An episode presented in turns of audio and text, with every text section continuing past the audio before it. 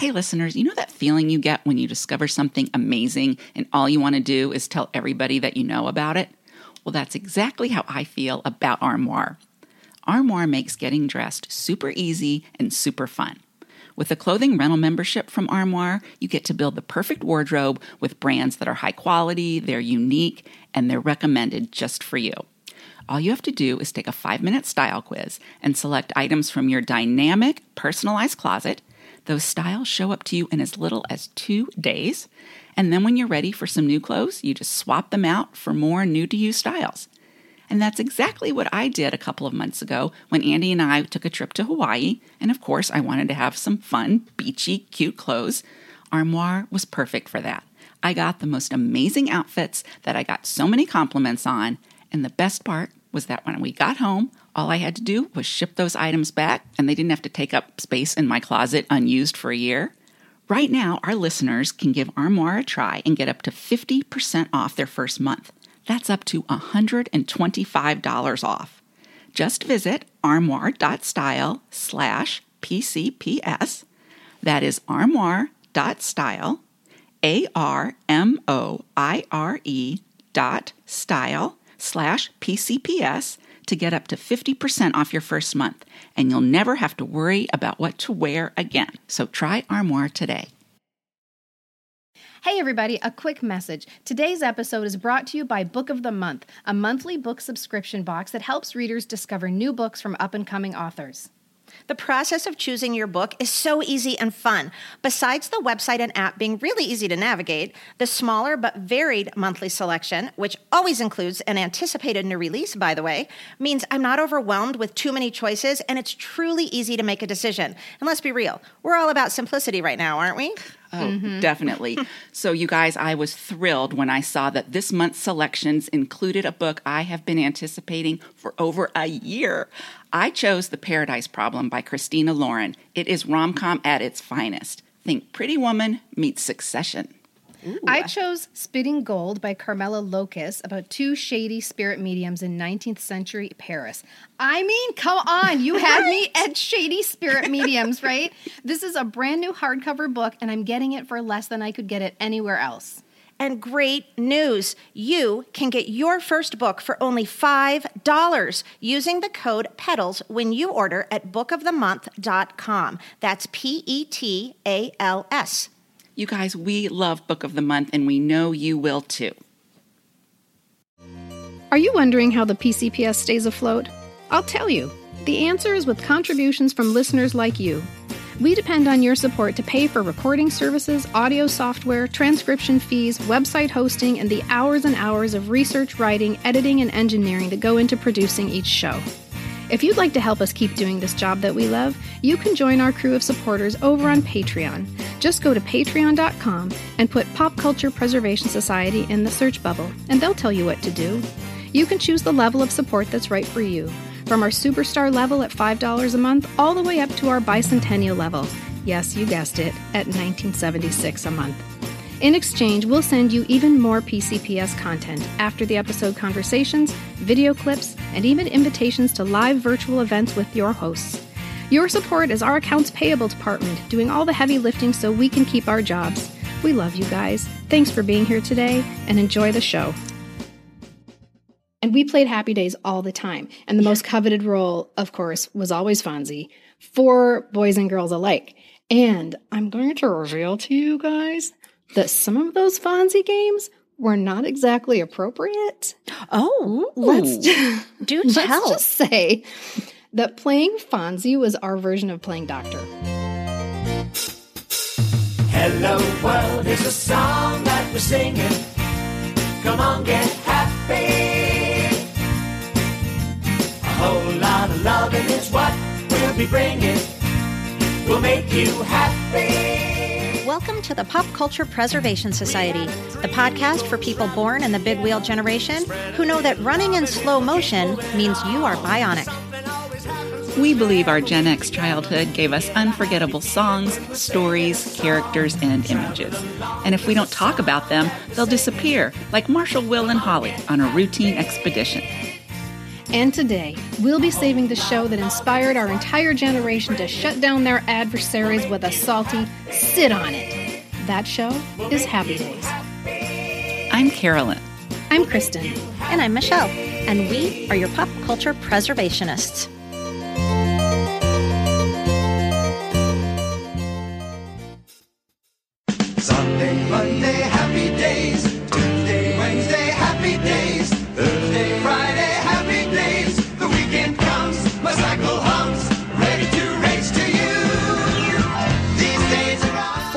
Decade, the years between 1974 and 1984, millions of Americans tuned into ABC on Tuesday nights to watch a Milwaukee family's life from the 1950s to 1960s unfold.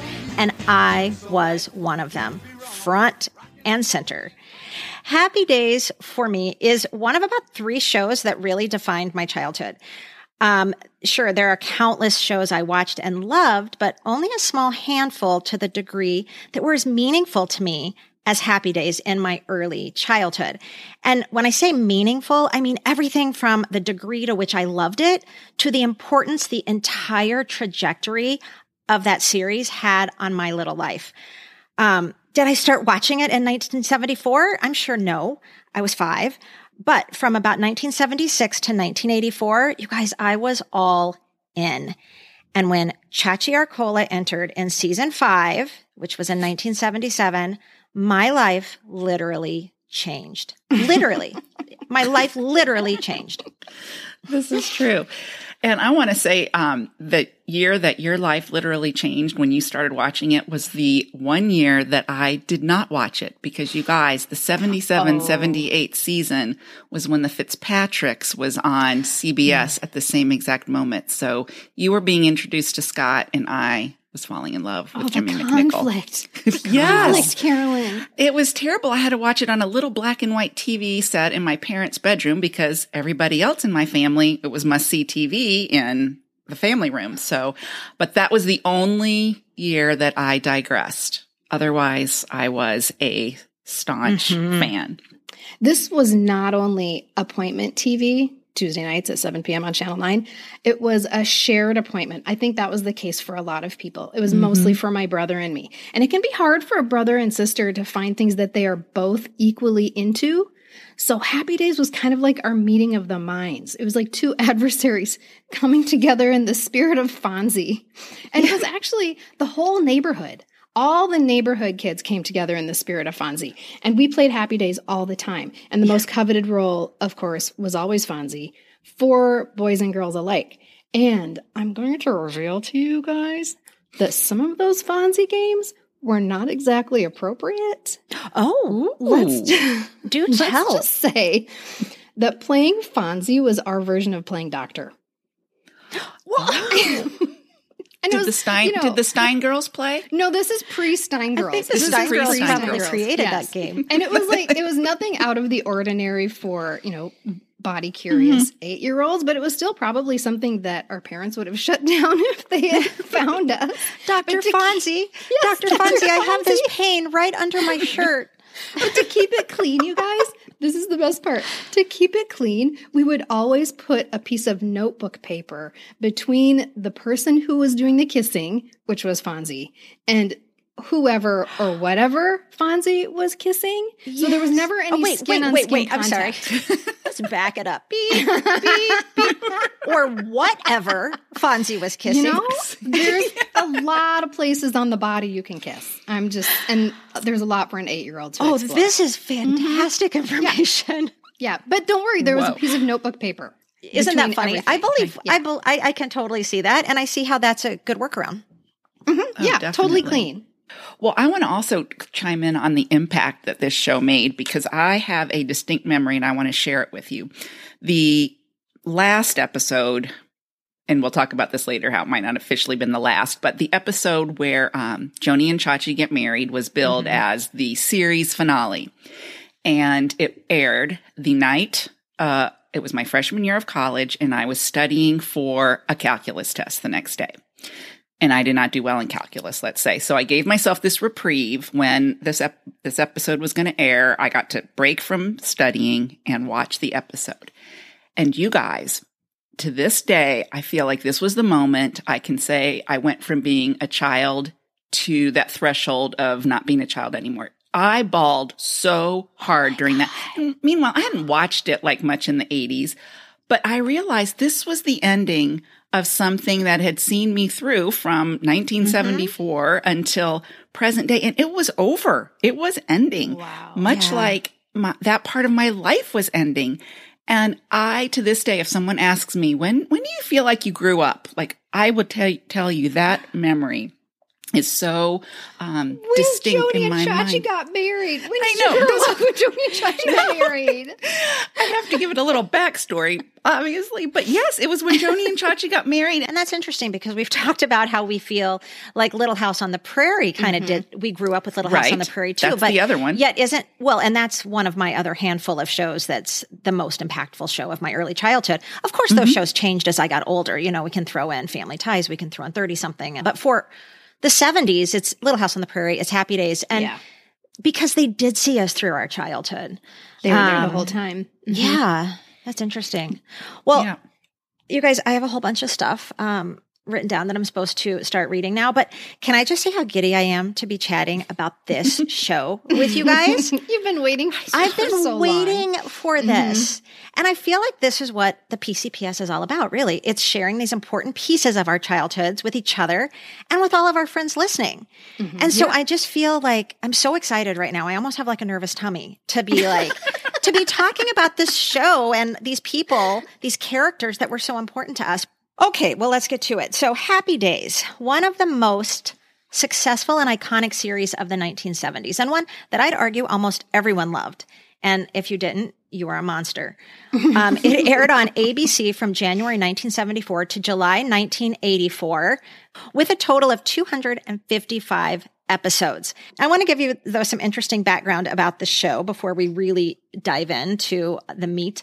Um, in late 1971, Michael Eisner, um, who at the time was head of production at Paramount, and you guys, we are learning that that guy had his finger on the pulse of everything. Like He's Hollywood. He's before Hollywood. time i think existed Right. before dinosaurs michael eisner was there Right. running the show um, but he along with garry marshall created a pilot called new family in town starring ron howard marion ross anson williams as their normal characters harold gould as howard ric carrott as chuck and susan neher as joanie but the network rejected it for one reason or another and there are reasons if you guys want to do the research but we don't have time for that so Garry Marshall revised it as a short segment for Love American Style. I love that. And it's and the little segment was originally called Love and the Television Set, but was later retitled to Love and the Happy Days, with that cast, which introduced the world to the Cunninghams and Potsy. Um, and it's a really great little segment from Love American Style, easily found on YouTube. Listeners, go watch it. It's very cute. Like we talked about in our 1976 episode, in the early 70s, there was a huge nostalgic interest in the 1950s, right? Everyone needed a balm following Vietnam and Watergate. Grease opens on Broadway in 1971 to huge accolades. And then Ron Howard stars in American Graffiti in 1973, which became one of the top grossing films that year. And suddenly ABC is like, uh, we'll take another look at that little 50s show. Um, but they wanted some changes. So Garry Marshall and crew did some character additions, Fonzie being one of them. They recast a few parts, Howard, um, Joanie, Chuck. and it became a series. So Happy Days then, it was initially a moderate success, but the ratings began to fall during its second season. So Garry Marshall had to retool it a little bit. Um, and the new format emphasized broader comedy and spotlighted Fonzie, who was previously a minor character. And if you go back and watch season one of Happy Days, it's not quite the same. It feels It doesn't have the totally same yeah. feel. Yeah. Happy Days became the number one program in television in 1976, ni- the 1976 1977 television um, season. So Happy Days might be easily identified for its theme song by Bill Haley and his Comets, but it was totally dependent on its cast for its success. And what a cast! I mean, this cast gives true meaning to the term ensemble. Don't you guys think? It's true. Oh, without a doubt. Yes.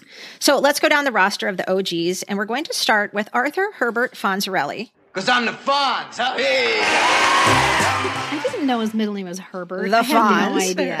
Yes. I had no idea. either. um, played um, by Henry Winkler, aka the nicest man in Hollywood. Yeah, it's true. Um, Henry, come on our podcast. Um, we're the nicest podcasters in Minnesota. In podcast land. Uh, Henry Winkler had studied theater at both Emerson College and Yale School of Drama um, and appeared in two independent films. And he landed a small role on The Mary Tyler Moore Show before auditioning and getting the part of Fonzie. And fun fact Mickey Dolenz also auditioned and was in the running to play the Fonz. that would have worked for what they thought Fonzie was supposed to be in the beginning, but not for what Fonzie became. No. Right? Like in the beginning, Fonzie was cast as like a cautionary tale to Richie. Like this is what Richie could become if he doesn't make good choices. But then very soon it turned out that the fans really loved the ne'er do well and the guy who was from the other side of the tracks. And he was sort of a lovable guy. I'm not sure Mickey Dolenz would have brought that to the role because Arthur Fonzarelli became sort of a soft puppy, even though he was a cool dude. Yeah, and Mickey comes with not um not baggage, but he we know him as a as a monkey. So Yes. I don't know. It would have been hard have to shaken kind that. of kind of Yeah. goofy. Yeah, not that Yeah. kind of monkey, but um, I know, but you I- couldn't, could you have seen him as not a monkey? I don't know. I don't think so. no, I don't Well, think it- you It was too close. I mean, it was only yeah, what seven years or something from when he was a monkey. Right. Well, and I'll just say, And in my- not- well, in, in my opinion, Mickey Dolenz wasn't very cute. So Um, Linda disagrees. Linda really thought he was adorable. Well, I had read when um, Henry Winkler auditioned, um, he's dyslexic. I don't know if you guys knew that. And so Mm-hmm. he didn't um, memorize this, you know, they gave him the script, but Mm-hmm. he couldn't really read it right there. So he um, kind of made up what he thought Fonzie would say and kind of brought the essence of what Fonzie Mm-hmm. would bring to, or what Henry would bring to the character of Fonzie. And when they asked him to read from the script, like, can you say some of the lines? And he just said, no, I, I just want you all to feel the essence of Fonzie. This is what That's Fonzie awesome. would be like. How can you imagine how would somebody learn lines if you had that much difficulty reading? And yet you hear about I would say there's a very high percentage of people in the acting community with dyslexia. Mhm. Yeah. Uh, I recently heard Henry Winkler on a podcast, and you know he's written a bunch of children's books, like a bunch. And since he's dyslexic, there is a special font for, and it's really a cool font to to see um, for um, people with um, dyslexia. And his books are printed in that font, so for children to help children be able to read his books. Otherwise, you have to get the ebook and like switch the font. Yeah. So they're actually printed that way. Yeah, no, his, some of his are printed that way. I think I don't know if all of them, but anyway. Um, so Fonzie, like I said earlier, he was originally written as a secondary character, but soon became so popular that he became a lead and shared top billing with Ron Howard. And we all grew to love Fonzie for so much more than his coolness and cuteness. I mean, Fonzie was the cool orphan with the heart of gold, and he had so much love and respect of family because he never had one. Um, and most especially the Cunninghams. And let's not forget, Fonzie was also magical. He could pound his fist on a jukebox and it started playing. He could snap his fingers and girls would instantly appear. Um, you guys, Fonzie is only one of two characters to be in all 255 episodes. Do you know who the other one is? Well, I know it's not the obvious. I do know actually. Oh, but good. The Who's- only reason that I Oh, know, both know. is because I've been researching it all week. yeah, that's right. So of course I would have said Richie. Of course I would have said Richie. But that's not the truth. Did you not watch it at the end when Richie left? no, I was in high school, so I was Oh, not yeah. watching. I really wasn't watching TV. Yeah, I Right, wouldn't have I known would- the answer to that offhand, though. I think I would have said Marion. I think Uh huh. oh, it's not I thought it was Marion. it's Howard. No, it's Howard Cunningham. So, um, anyway, I think it's safe to say we all give Fonzie two big thumbs up, right? Everyone. Really fast, I want to insert a really fun fact while we're talking about Fonzie because um, he, did you know that he was offered the role of Danny Zuko in the movie Grease In the movie when In he was on Happy. Days. When he was on Happy Days? that would have been that he- doesn't work for me. Yes, doesn't I know. Again, probably why Mickey Dolenz wouldn't have worked for Fonzie because Yes. we come to thinking of that role as Fonzie, and Danny Zuko was no Fonzie. So, and plus he's really Right. short. Like someone said, he would have come up to like Olivia Newton-John's nipples or something. Yeah. It'd be that short. It would But have just been Fonzie. Like She how would you have called him differentiate Dr. between Fonzie then. One, get your notebook paper out. Right. Um, How do you We wouldn't have differentiate one 50s greaser from another 50s greaser? Right. No, I would have been confused. And Yes. also, let's throw it back to our Saturday Night Fever episodes. Didn't wasn't there something about right after Saturday Night Fever? He had like a three picture deal, John Travolta, and Yes, they were like, did. "We want him for Grease." Right. Yeah. So then were they like going back behind his back and being like, "Well, maybe we'll get Henry Winkler." Well, it could 'cause have been he's successful." prior. It could have been prior. Right, because he said um, in an interview, yeah, Hen- um, Henry Winkler was uh, interviewed by AARP magazine. You gotta love it, and he said he didn't um, he didn't want to be typecast, but then he's like, "But I'm typecast already." So I went home and had an orange juice. Travolta Travolta went home and bought a plane. Oh, jeez. That's kind. so it seems like he might regret it a little bit, which seems odd I think to he's me. doing okay. He's doing just Oh, I think he's doing just Yeah. fine. Um, well, we obviously know that Henry um, became a big star as Fonzie on Happy Days, but the other big star was Ron Howard as Richie Cunningham. Now, I want you to know that Richard Cunningham. I just said that. I want you to know that Ron Howard was my very first TV friend. Okay, you guys. He was the little boy that I wanted to go fishing with oh, Yeah. um, from the Andy Griffith show. So he played Opie Taylor on Andy Griffith, which is how most of us knew Ronnie Howard. I just wanted to be his friend. So or I think when we originally talked about who was our very first crush, I might have said him, but not like romantic crush. It was he looks like a lot of fun. Yeah, And he likes to go I- fishing. My mom said the very first time I ever cried watching a television show was an episode of the Andy Griffith show and Opie had a pet bird and the pet bird died.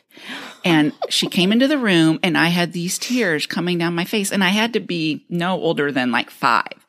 And she asked me what oh, was little wrong and I, yes. And I was like, Opie's bird died. oh. and so he must have been such a great actor even back then that I felt his sadness and I too was sad at the death of the bird. Oh, he's so cute. He was so cute. He really was so cute. So cute. And so, yes, so we know him as this child actor. Um, he was in um, Music Man. He was in some other movies. He oh had yeah, bit Music part- Man. I forgot Um, about that. Can I tell you something really quick, you guys? There's an episode where the Cunninghams are coming out of a theater having just watched The Music Man, and Mrs. C says that the little boy in the movie looks just like Richie. Um, and Mr. C says that she's just being silly. Um, but however, as we know, Ron Howard did play young Winthrop Paroo in the film when he was just eight years old. So that's kind of a Wells fun Fargo little Easter egg they threw in It's there. coming down the street. Yeah. Oh, that's right. Um, yeah, there are a few Easter eggs that they have um, th- sprinkled throughout Happy Days. But um, let's think about Richie. Ron Howard played Richie from 1974 to 1980. Richie was the middle child of Howard and Marion Cunningham and brother to Joanie and the elusive Chuck. He's the- Chuck. He's the quintessential example of the all American 1950s teenager.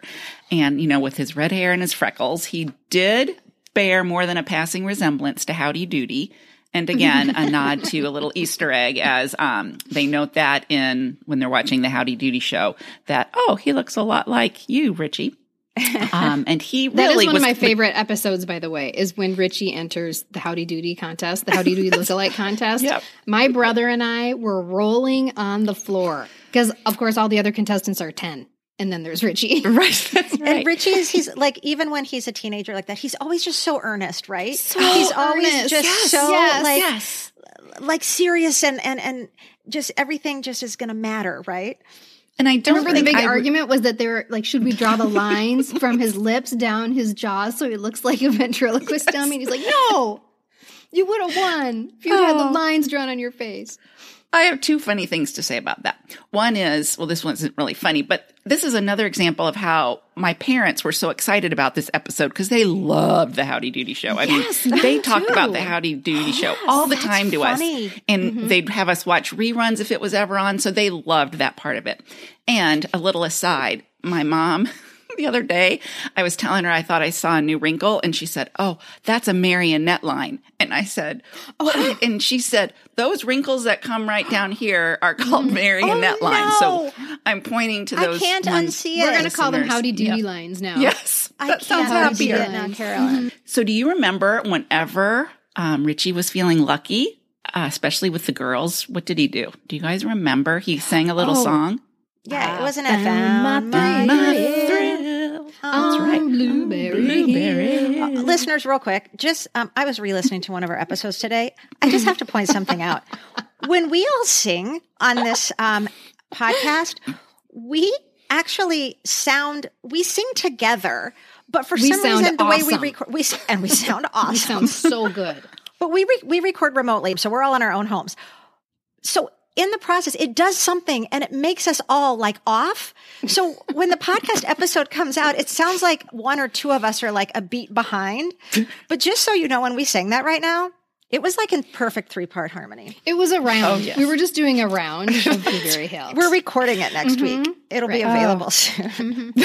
Every once in a while, Richie would be perturbed. And we knew he was perturbed because he would address his friends, or occasionally Fonzie, once his dad, with this term. Do you remember what he'd call people when he was like, you know, listen up?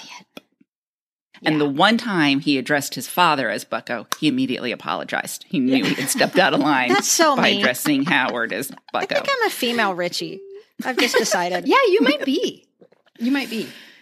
Um, so Ron Howard actually decides to leave the show in 1980 to pursue his directing career. Thank goodness he did. He brought us Yeah, some no wonderful films.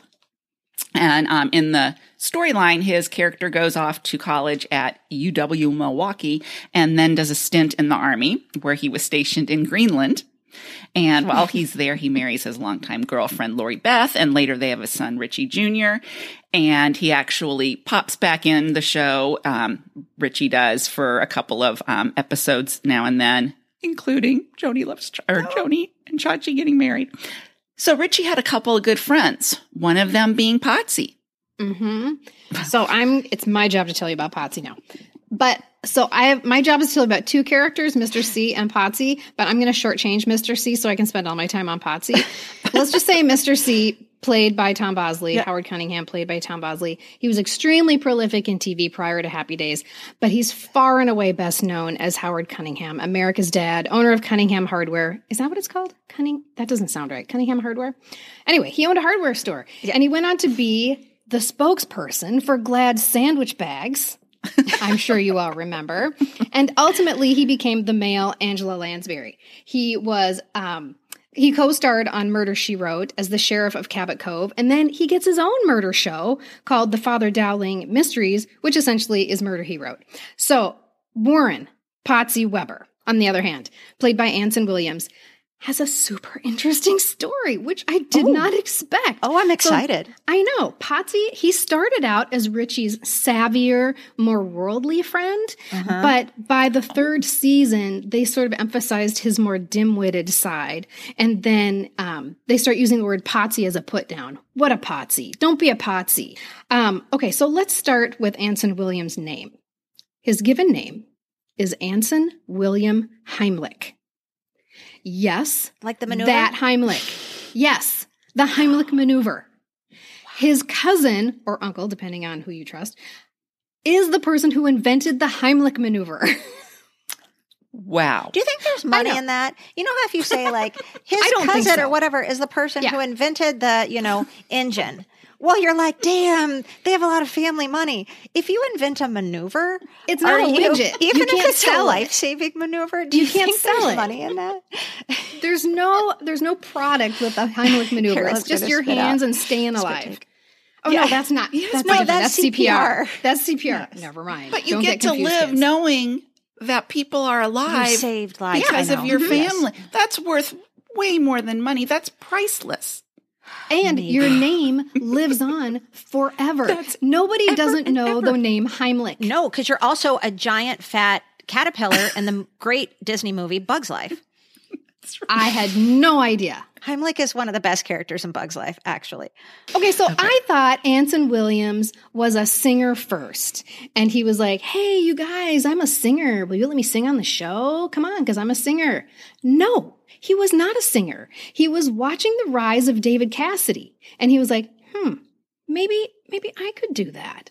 So he said, and this is a quote, this is what he said I can sing, sort of. I just need to convince Garry Marshall to put me in a band on the show which he did. And then Anson Williams just waited to become the next David Cassidy. which didn't exactly work out that way. Well, because- that No, 'cause he voice had was that. not. He- yes.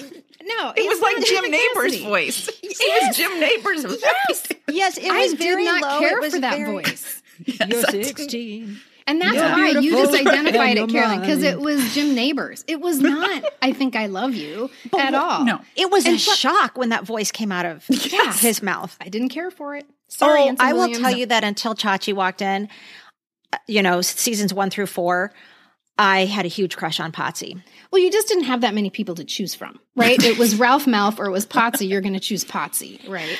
Which That's I true. did too. The And, singing okay, thing was kind of, I thought that was kind of cool, but I was, I was Yeah. never like, oh, I want to have an album of his. No, and he did release an album and he had a hit. It was like number 99 on the top 100 or something like that. And I don't even know what the name of it was. No disrespect Anson Williams. But David Cassidy, you know, had some special sauce. You just can't replicate that. You can't be like, I'm going to do that too. Um, he didn't do too much acting after Happy Days, except to reprise the role of Potsy in various specials and reunions and stuff like that. Thanks to his friend Ron Howard, who said, dude, go behind the camera. And so he became a director for shows like Melrose Place, Beverly Hills 90210, Sabrina the Teenage Witch, Baywatch.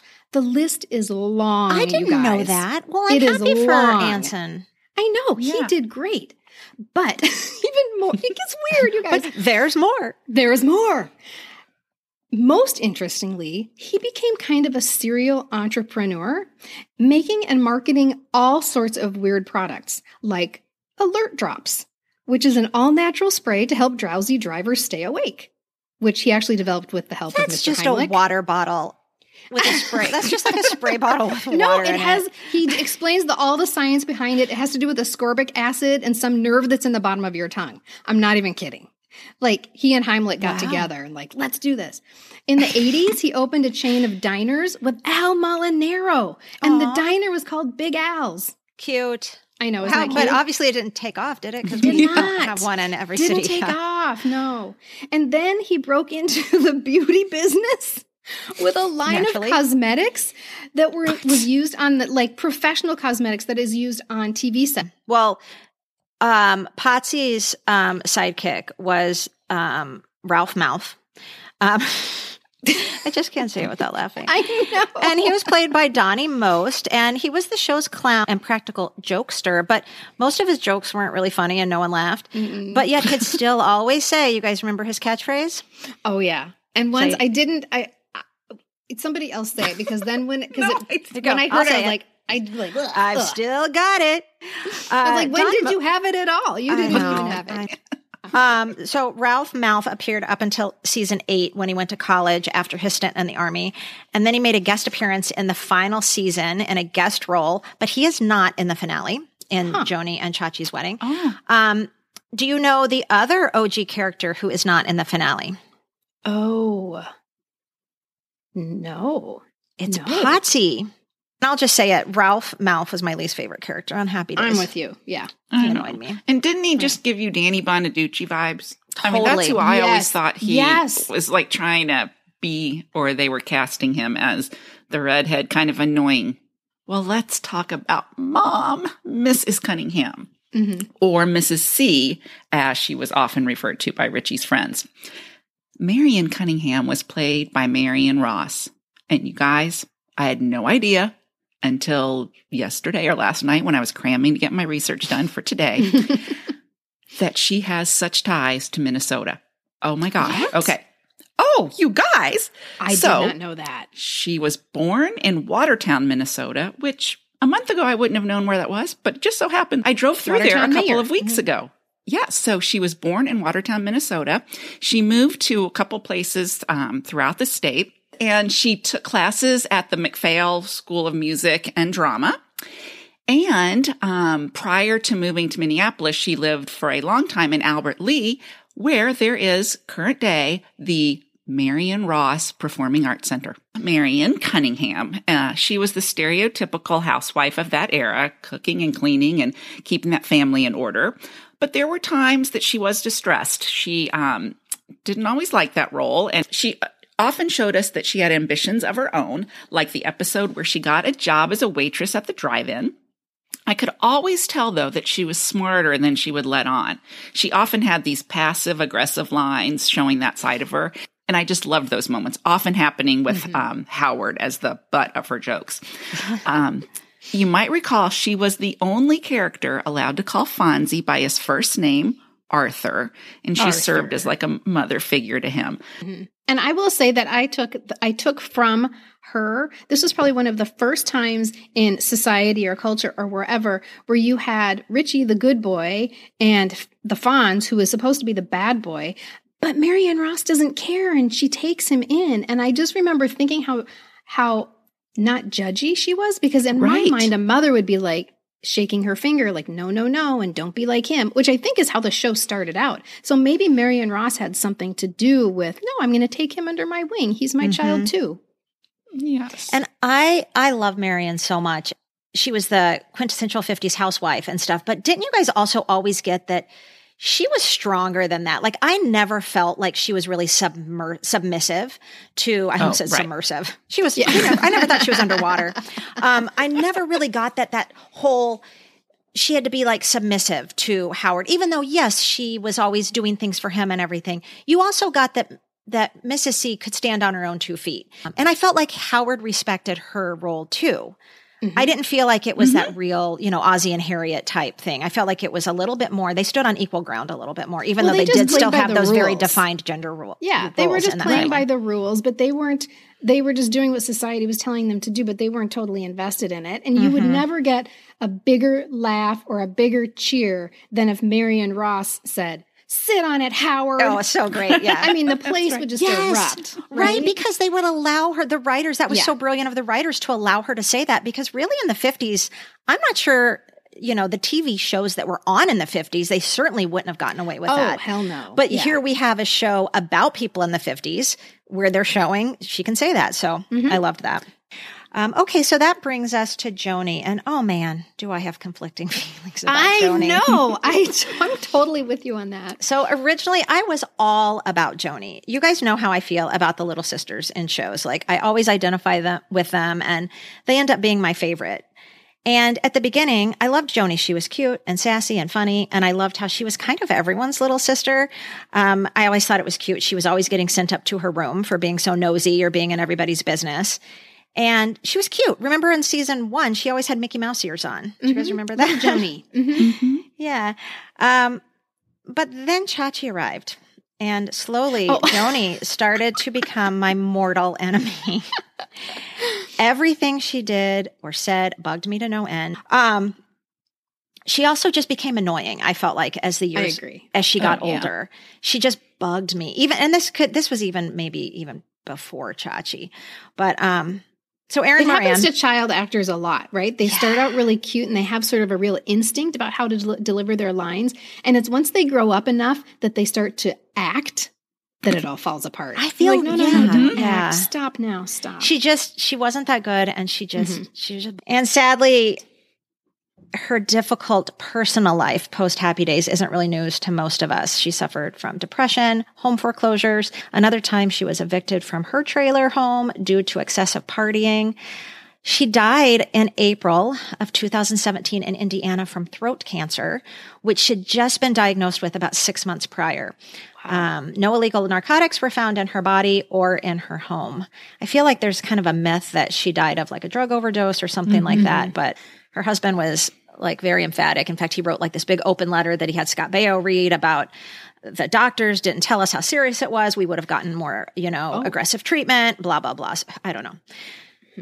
Um, it's just I don't sad. think we'll know, but it's it's just sad. It's very sad. Yeah. Yeah, I mean, you think of a lot of these stars that we've talked about. Um, you know, after their um, heyday as the child star, they just had some really hard times, and Hollywood just wasn't there for those kids. Okay, so while this group of OG characters are certainly memorable, there are other characters who came along as the seasons progressed that are worth mentioning.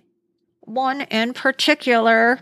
So here are just a few others. And yes, listeners, we know there are others. We we just don't have time to mention all of them. So if you want to let us know who your favorites are that we are neglecting to mention, just shoot us a comment on our Instagram post or send us a lovely email. There's so many. There's so many. We only have three and a half hours, guys. um, okay. So we're going to start with Mitsumu, Mit, Mitsumu Takahashi, played by Pat Morita. You guys might know him as Arnold.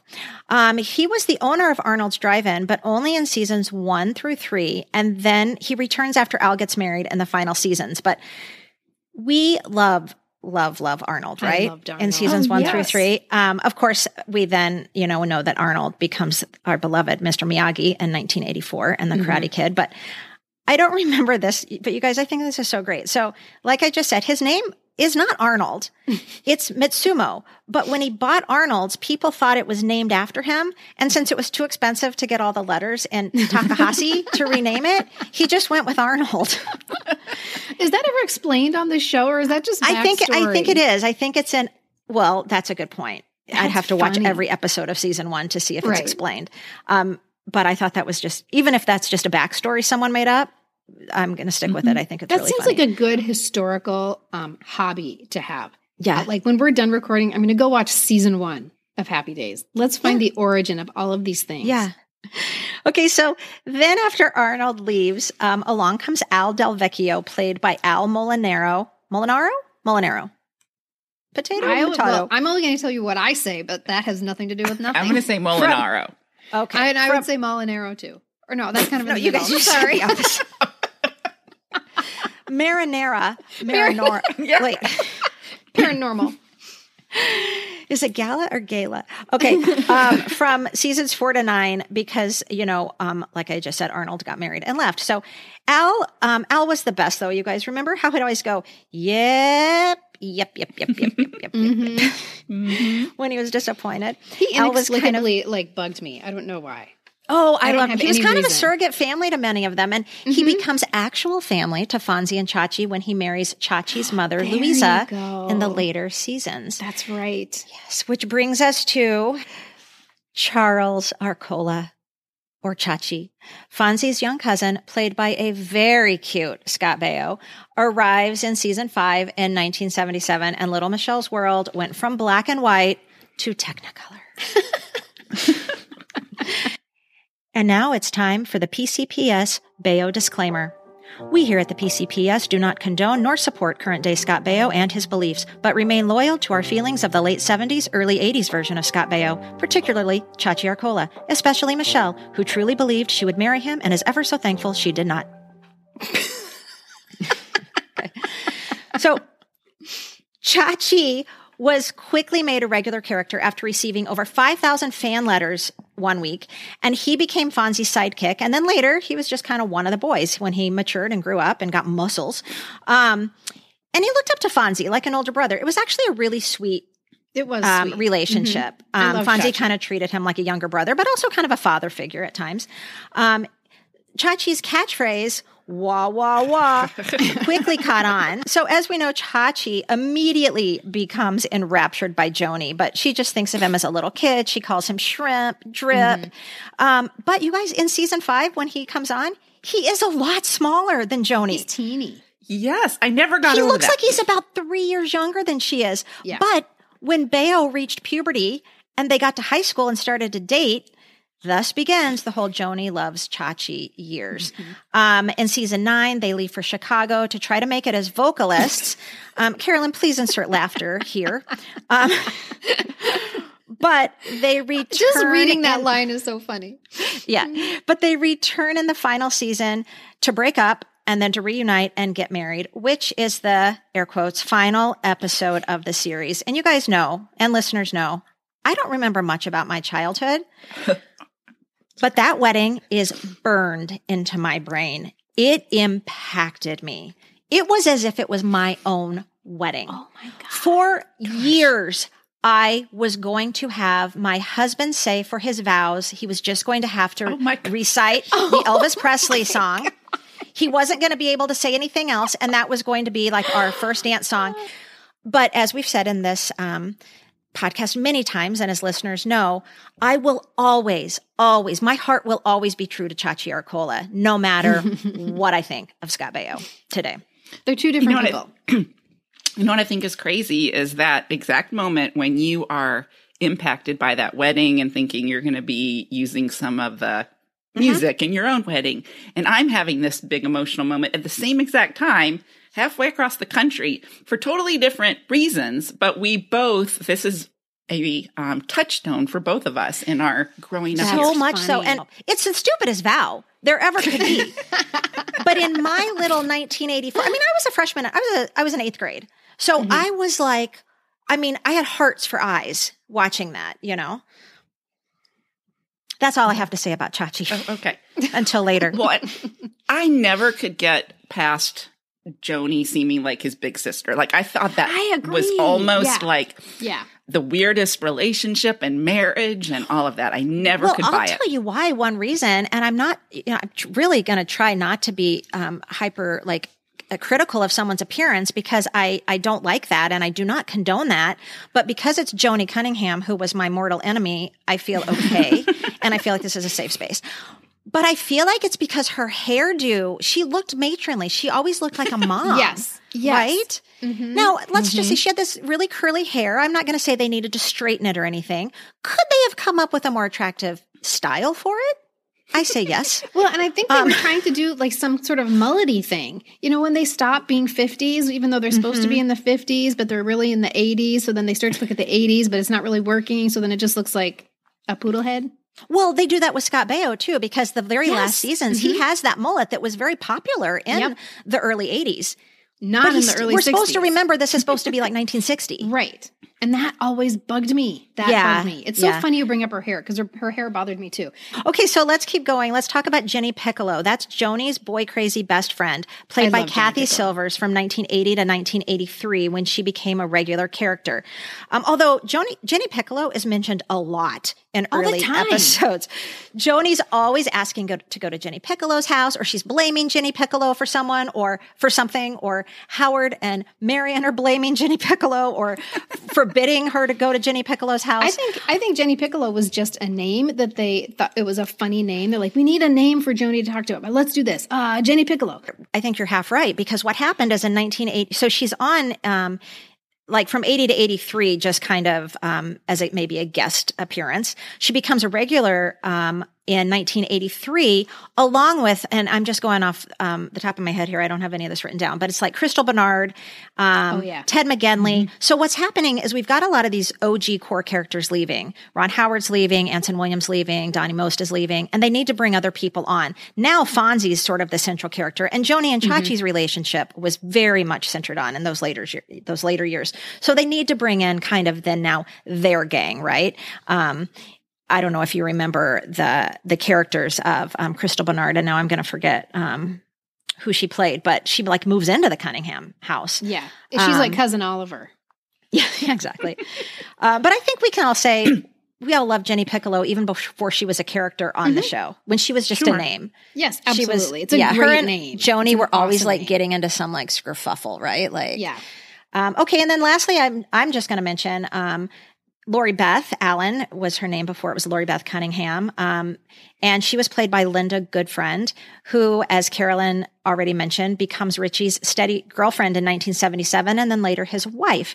And do you guys remember how they got married? Well, they got married via telephone because They he did. was in Greenland, um, and um, Fonzie was the best man. Well, and he had to stand in for Richie, like as proxy. Oh, that's right. Oh, that's right.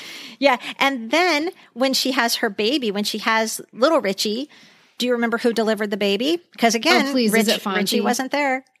Oh my God, did Fonzie, deliver the delivers baby? little Richie. This Mhm. I'm not okay with any of this. This is all ironically jumping the shark. We'll you know about what? He put, it's okay, Kristen. He put a piece of notebook paper in between um, him and Lori Beth's vagina. God, I hope he wasn't gonna- Well, lest we forget, there's one more character. Yeah, I don't know who you must Oh, be talking Our about. friend, the mysterious, elusive Chuck Cunningham. everyone's favorite. Yes. hmm And it, he was so popular, um, that character, that they actually had to have two different actors play him over the 12 episodes he was actually in.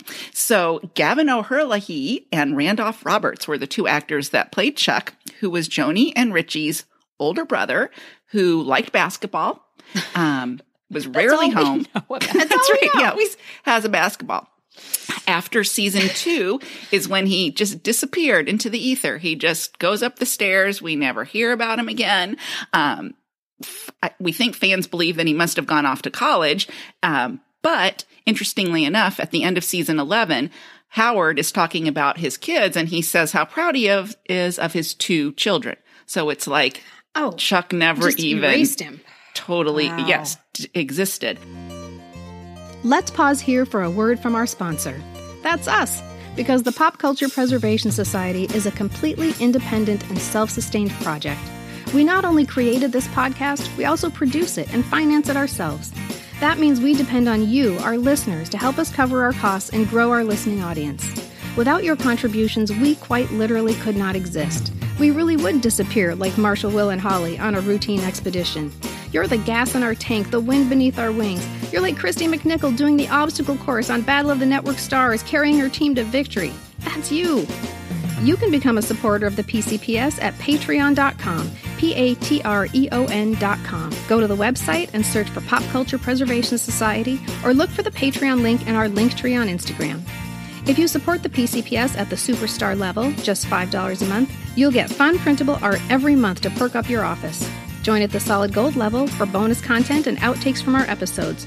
And for $19.76 a month, you can achieve bicentennial status, which includes everything you see here plus live virtual events with your favorite podcast hosts. That's us, I hope. Book clubs, happy hour chats, pop culture bingo games, and maybe even some surprise guests one of these days. And as always, if you're not able to help out at this time, the most valuable thing you can do for us is listen and tell a friend. Thank you so much. Now let's get back to the show. Okay, so like Michelle said, Garry Marshall's original attempt at nostalgia was not very well received. The first season got very low ratings. It was on the verge of being canceled. Um, remember how we said the first season kind of felt funny? It was quieter. There was no no. Maybe there was a laugh track. It just wasn't the studio audience. Um, and so, like we said, Garry Marshall changed gears. He turned the second season into a colossal hit. The show went from a very quiet and charming um, story to a loud, gimmicky, family friendly fun time. It was totally different. Um, and he made the quiet cautionary tale, aka Fonzie, into a major player instead of a side character. And then they booted Chuck. Chuck. Um, the show became more about getting a laugh than it was really about telling an intricate nostalgia laced story, which was Garry Marshall's intention. So when they make this shift, the critics thought the producers were selling out by dumbing down the comedy. And they got panned. But who cares? Because the fans disagreed and it mm-hmm. zoomed to the top of the ratings and became the number one show, like Michelle said, on TV starting in the 1976 77 season. And as a result, Fonzie became one of the most merchandised characters of the 1970s. There are some who have called him a lunchbox icon. Which I love. I'm looking for that lunchbox, by the way. icon. So the show in general, all of the characters spawned just a truckload of merch, which was sort of how we children of the 70s expressed ourselves with the stuff that we had, right? So in addition to lunchboxes, there were posters, action figures, a board game, bedding and pillowcases. Pillowcases were big in the 70s. That's how we learned to kiss, right? Wait, and our um our our society member Erica has That's that right. Fonzie pillowcase with her name. Her mom embroidered her name on it, and she still has it to this day. I didn't know it was embroidered. That yeah, it says Erica on it. Um, Erica, we're going to post that picture this week, and um, I think we posted it before, but it deserves a second a second look. Definitely. There were also trading cards, which we have thanks to a nostalgia loving friend, which also came with a really cool sticker to put on your school folder. There was a limited edition. Um, there were limited edition glasses that were produced by Dr. Pepper, which I'm sure somebody still has those out there and they're going to get a pretty penny on eBay. So, by the way, if any of you society members have any of these items, please send us pictures. We want to see what you've got. I'm sure a lot of you have the lunchbox. Oh, and sure. we'll share them in our stories Yes. too. Yeah. And then, Well, I have the I have the Richie doll that looks a lot like GI Joe. Oh yeah, yeah. It, you do. with the brown hair. Yes, Yeah, and so I dumb. have the It's Chachi doll Joe. that I just got for Christmas this year that does not look like Chachi except for the bandana around his. They just took um, G.I. Joe and they yeah. recycled him. They put a bandana around his leg and now he's Chachi, right? Okay, so in addition to all of that merch that I just mentioned, there is also this album that I recently found at a record store and I had to have it. So this album is called Fonzie Favorites. And Oh it's it's not songs by Fonzie. It's songs that Fonzie would like were he to listen to songs. His playlist. Can It's we like also so- just it's say Fonzie's playlist? that is one of the cutest pictures of Look Henry at that Winkler picture. Isn't it? Fonzie I've ever seen. It's just his face. There's no text on the cover of the album, and I'll tell you why. We'll get there in a second. It is an adorable picture of just Fonzie's face, no words whatsoever. So here are the songs that Fonzie would like were he to listen to some music. Splish Splash, Barbara Ann, Rock Around the Clock, Great Balls of Fire, and there are a couple of originals, the Fonzarelli Slide and the Fonz Song, both of which are unlistenable. Absolutely like fingernails on a chalkboard. And the last song is called, and I can't, I'm not making this up. It's called A Cool Nerd Sit on It. Oh. And yes. It's supposed to be an impressionist track to help you learn how to say Fonzie's Oh my catch all words. It's just those words over and over again. It's like some music underneath and some guy going, Hey, cool, nerd, sit on it.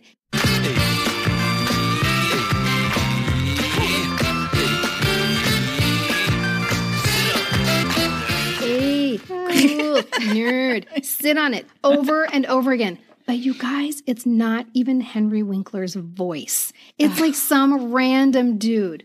Okay, so I talked about the, the album cover being this adorable picture of Fonzie.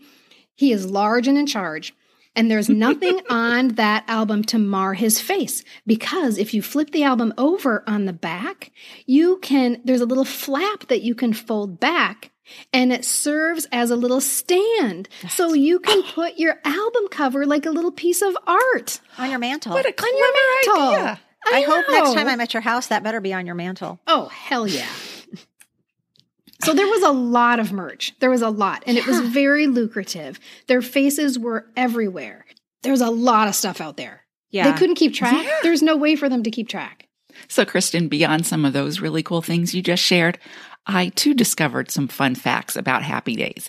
I am going to put those over on Patreon. So if you are a patron, be sure and head over to our Patreon page and you'll find out all of the things that I discovered that I thought were pretty cool. I'll sprinkle some more fun facts in a little bit, but um, I did want to tell you about some of the guest stars who appeared. Now, as Michelle said before, there were lots, and I'm sure I'm going to miss some, but these were some that s- stood out to me. So we had Cheryl Ladd, Tony Randall, Maureen McCormick, and Christopher Knight, not in the same episode, but we had two Brady Bunch tie ins. Morgan Fairchild, Linda Purl, Hank Aaron as himself, June Lockhart, Danny Thomas, Charlene Tilton, Tom Hanks, and how could we ever forget Robin Williams? Yeah. I know. Mm-hmm. I know.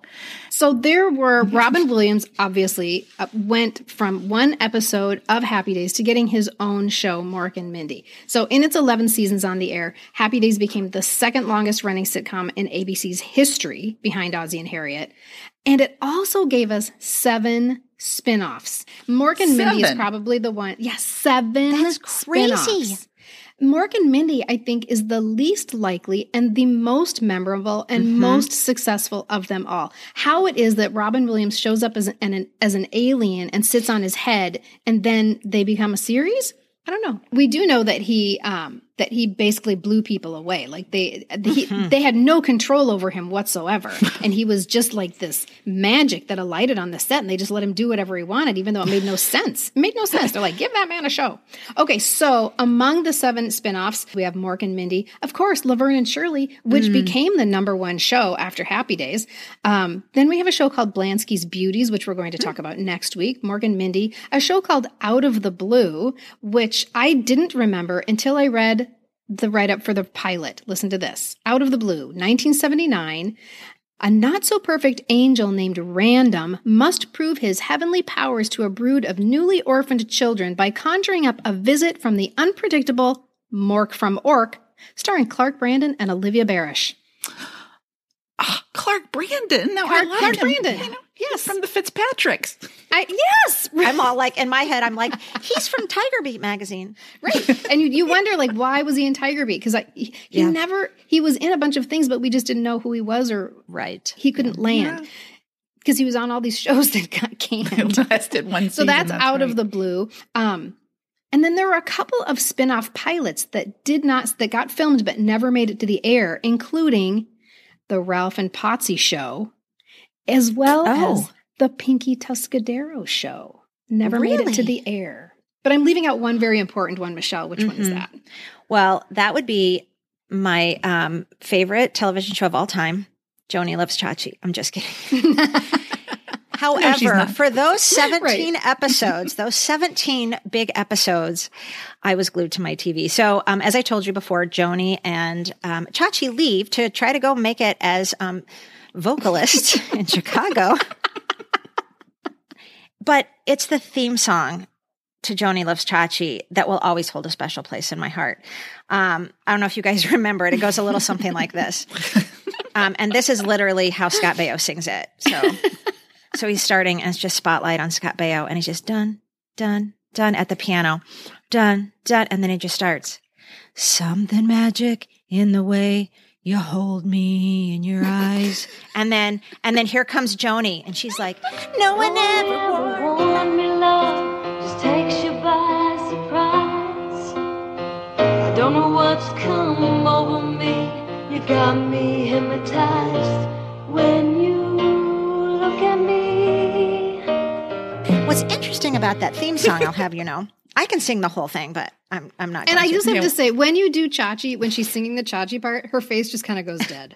you go slack. You know what we could do if you like? I can record myself singing the entire theme song with both parts and trumpets as well, and we can put it on Patreon. So, Oh, yeah. oh wait, wait, we don't want to lose patrons. Never right. mind. Oops. This is a good thing, everyone. So glad it brought you some joy in the early 80s. It I was was not- everything to me. And it doesn't make me sad at all that I can't still have that today. Like I can't still crush on Scott Baio today. That doesn't make me sad at all because I will be honest with you. Once 1984 came along, I was done with Chachi Arcola. I was done with Scott Baio. Simon Le Bon had come Yeah. into my radar and was he was a town. British Mhm. man. Yep. And so I was done. Um, and there, so Happy Days left quite a legacy in addition to Chachi. In addition to Michelle, how Michelle in feels. addition to Chachi and all of these spin offs, Happy Days also left us with the phrase jump the shark. And this comes from an episode in season five in which Fonzie literally jumps a shark on water skis. I don't have to tell you what happened. You were all there. You all you were all talking about it at school the next day. But the phrase has come to mean when a show does something crazy in a desperate grab to stay relevant, possibly because it's on its last legs and it needs to get some eyeballs. Like when the Bradys suddenly adopt cousin Oliver because, you know, six kids weren't enough, I guess. Um, so let's juice the ratings by getting another one and let's make him look like a tiny John Denver. That will certainly make everybody watch the Brady Bunch again. Paul Williams. Right. Oh, God, totally. So the idea for the scene actually came from Henry Winkler himself. I was certain that this was something that some writer, like the writers were panicking, like, what are we going to do? How about water skiing? No, this came from Henry Winkler, who was an avid water skier. And his dad, Henry Winkler's dad, kept badgering him to tell the producers he could water ski. Why? Why Henry Winkler? I don't understand Henry Winkler's dad. Why was this important to you that the producers know that he could water ski? Uh, It feels like, you know, dance for grandma, dance for grandma.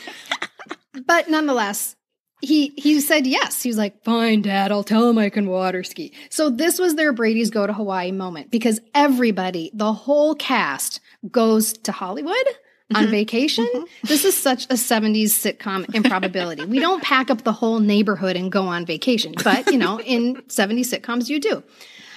The thing that I remember most about this episode is Fonzie is wearing shorts. Right. and he's wearing shorts with a leather jacket. In his leather jacket, yeah.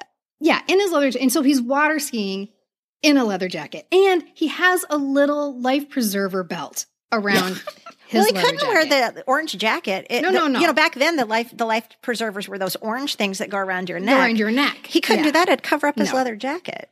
Right. Um, it, it was just all of it was just too much. It was too much. Henry Winkler did all of that skiing, by the way, except for the actual jumping part, because he was like, I couldn't jump. I could just ski, but I couldn't jump. Um, So it doesn't matter how ridiculous it was because 30 million people watched Fonzie jump the shark that night. And Henry Winkler has pointed out, and when people ask him about this, you know, they rib him a little bit about jumping the shark and he's responsible for jumping the shark. This was not a grab for relevance because they were number one. And they continued to be number one for like five years after that. They were not needing any more relevance. So, how that became a term for, you know, a desperate grab for relevance, I'm not exactly sure. And fun fact if you watch episode 13 in the second season of Arrested Development, Henry Winkler, as the inept attorney Barry Zuckerkorn, jumps over a little shark. Does he really? He does. It's super funny. He's like, boop, oh, just jumped over a shark. But I want to continue on some fun facts um, to pass along to you guys. So thank you for those, Kristen. Um, a few other ones that you guys might not know. Although, if you listen to episode 56 of our podcast, Living in a Dream Home, you may remember that the Cunningham's house was not in Milwaukee, Wisconsin, but actually in Los Angeles, just a few blocks away from the Paramount lot where Happy Days was filmed. So, um, and what I've heard too is all the houses on this block are very, um, kind of Mediterranean and Spanish styled. And then that house just stuck out as this kind of all American, almost colonial looking house. And um, I think Garry Marshall saw it and thought, that's the house. Um, originally, Happy Days was filmed with a single camera, which I think is kind of what we talked about earlier. Um, but from season three on, it was a multi camera show. And that's when we started to see the um, the live studio audience. and That's when And it if you- feels different. Yeah. And it also looks different because if you look closely at the set in seasons one and two, it's almost flipped. So the front door is on the opposite side of the, where the front door is from season three on. So it's on the, um, left hand side instead of the right hand side. Um, and stairs and all that the same. And that was in order to fit all the cameras in as well as, um, seats for the live studio audience. Anson Williams sang many of the songs that were played on that jukebox at Arnold's and Al's. Oh. So, um, yes, I didn't know that as well, but I learned that. And this Were they probably original one- songs or like he sang covers? They would have He had sang pay for the covers. covers. Yeah. I Oh, feel he like the only song he ever sang was You're 16. You're beautiful. Yeah, And you're he sang Oh, that and one there's too. Put your hand. Your head on my shoulder.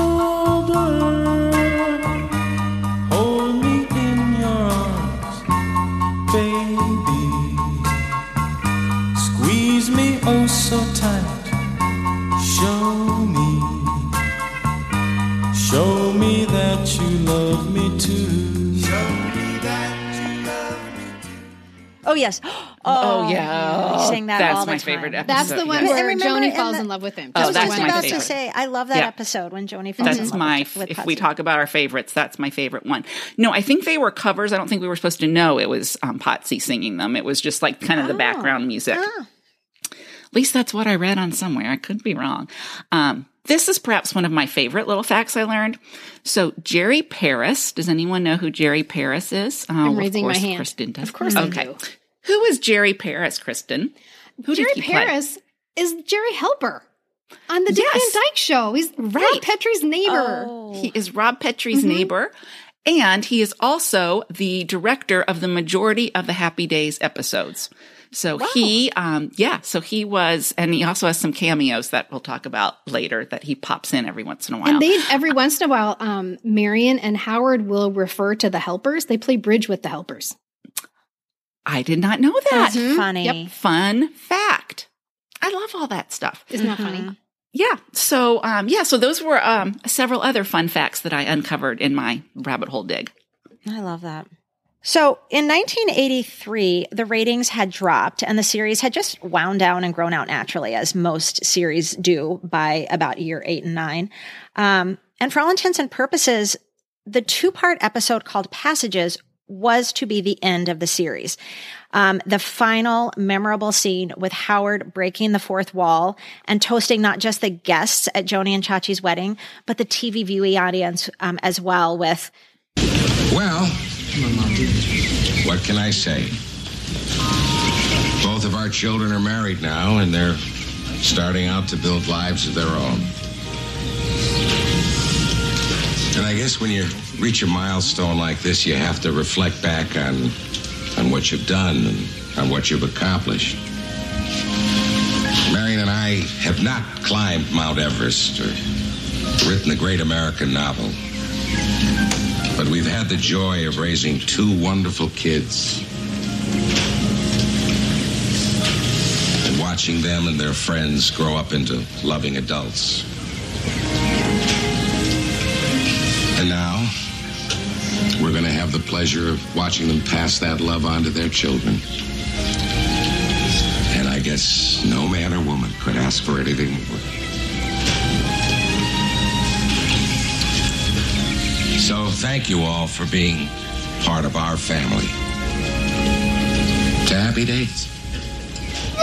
that's what. That's when I lost it. That's when I lost it. That was, 'Cause it was that like was so saying goodbye. It was powerful. Um, but that was not actually the end because earlier in 1984, the show had been bumped due to uh, the Winter Olympics, and there were still four episodes in the can that hadn't been aired in winter. So instead of just adding them back in in March or whenever and just pushing the series finale, they cut them, like just got rid of them, aired the finale as planned in the spring, and then added three of those four episodes back in June and July. So they're all out of order. And the actual final episode of Happy Days is one called Fonzie Spots, which was randomly aired in September of 1984. And has no closure whatsoever. Regardless, most people, me included, consider Joanie and Chachi's wedding and Howard's final touching toast to be the true perfect ending to Happy Days. and my childhood. like I've said, um, my favorite episode, um, for sure, would be Joanie and Chachi's wedding, just because, um, basically it's just Chachi's wedding. it's Chachi and Michelle's wedding. Do you guys? You got what, me with that one. what are some that really stand out to you? Well, I loved what we referred to just a few minutes ago. Um, the episode where Potsy sings "Put Your Head on My Shoulder," and Joanie officially just falls in love with him. So cute. And oh, it is so cute. But the best part, well, because I was like you, um, Michelle, I kind of had a crush on Potsy as well, and I always mm-hmm. felt kind of sorry for him that they were always making fun of him. I always feel mm-hmm. have a little empathy for those characters. But in this one, he's kind of the cool dude. And at the end, when he has to kind of tell Joanie that, you know, it's not going to work right now. And in a few years, he said, like, you know, I won't be that exciting to you, I promise. And he's so sincere. It mm-hmm. just, oh, it's like he was talking to me or something. And I just, I loved it. I loved that episode. I loved his sincerity. And really, there weren't a whole lot of episodes where he was kind of more of the star or, you know, the focus was on him. So I think that's maybe another reason that it stuck out. If they had done that more, Carolyn, if they had given him those kinds of storylines, he could have been a little bit more David Cassidy ish. But instead, Yeah. they made him the dim witted guy. I, I know. I Except for he was like a 50s square. He was never going Yeah. to be David Cassidy, no matter No, how never. great his voice might have been, because David Cassidy got to dress in the bell bottoms with the feathered hair and the puka shells Right. around his neck and the really cool flowy tops. Um, Potsy couldn't. Potsy was always going to be stuck in the 50s, no matter if Mm-hmm. it really was 1978. So he was always going to have to have that little square, like Ken doll hair and Mm-hmm. the letter sweater. Um, So he was never going to be David Cassidy. No, that was just sorry, Potsy. Yeah. That's never, Sorry, Potsy, but we did love you. Yes. Um, so for me, I I have two favorites. With one is a close runner up. My runner up favorite is when Leather Tuscadero comes to town and Joanie wants to run away and be one of the Suedes. Because remember, it was Leather and the Suedes. Leather Tuscadero is pla- played by Suzi Quatro, who, by the way, was an actual recording artist, but I didn't know. I had no idea. I remembered when she had a hit after her Happy Days appearance with Stumbling In, Stumbling In. Is that what it is? I was getting it mixed up with I'll Tumble For You, but that's not right. I think it's Stumbling In. Um, so Joanie wants to run away and be one of the Suedes, but of course Howard and Marion say no. And the last scene is so sad when Leather leaves and Joanie goes up on stage and she does her backup singer choreography in slow motion. She goes, wow, bop, bop, wow, bop, bop. And it's just so sad because Leather's gone. Aw. And so, my number one, most favorite Happy Days episode, no big surprise here, is Fonzie Loves Pinky. and I'm not going to say another So word about memorable. it because that is next week's episode. Thank you so much for rocking around the clock with us today. And we will see you next week when we will be dressed all in pink for a recap of the most famous Happy Days episode of them all Fonzie Loves Pinky. Oh, I can't wait. Well, if you want to get fun extras and links to things we mention in our episodes or just things the three of us are loving right now, make sure to subscribe to our weekly reader. It's delivered each Friday morning into your inbox. Just check these show notes, go to our website, poppreservationists.com, or click the Linktree link in our bio on Instagram. And if you're a new listener, welcome! We have over 75 fun conversations just like this one for you to listen to. So go check them out. That's so lucky. I kind of wish I still had 75 episodes to still listen to. um, and to all of you who do listen and even better share our podcast, we really want to say thank you. The ratings, the reviews, the kind emails and DMs we get telling us how a certain conversation touched you or just made you laugh until you peed a little bit. That all means the world to us. And it's really why we keep doing what we do. And another huge reason we are able to keep doing what we do is because of the support we get from our Patreon members. The PCPS would quite honestly not be possible without them.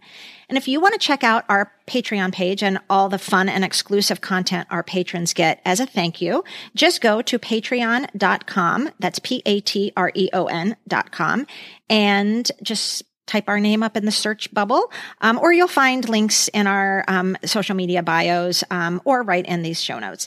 And today we are giving a special shout out to patrons Jennifer, Erica, Lisa, Natalie, Nina, and Debbie. You guys are the best. Thank you so much.